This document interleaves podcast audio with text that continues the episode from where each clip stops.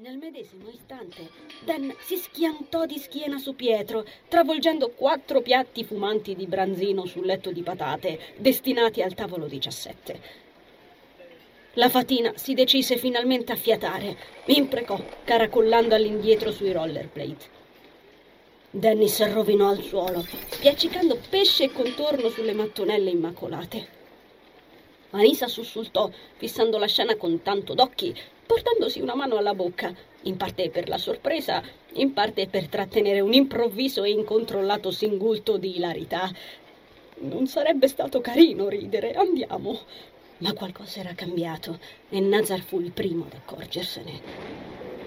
Un lampo baluginò fuori nel cielo, sottolineando il momento.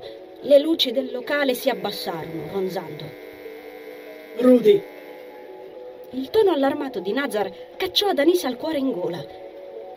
Gli occhi di Dennis scintillarono di rabbia, dritti in quelli del padre. Il mormorio della gente riprese e quando il faretto sopra la cassa esplose, schioccando come un pedardo, qualcuno lanciò un urletto stridulo.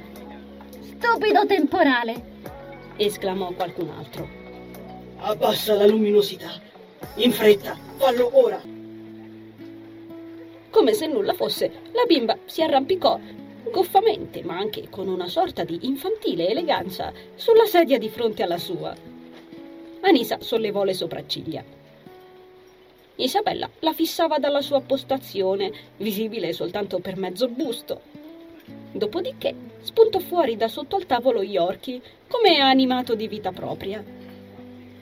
Isa lo adagiò sotto la finestra, senza una parola. Poi lo indicò con un gesto riverente della mano ed esternò. Lui è Yaki. Anisa sorrise.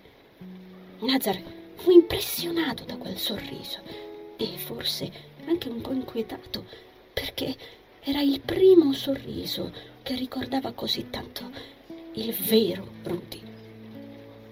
Si chiese se la forma di Anisa per Rudy si sarebbe rivelato un bene o un male.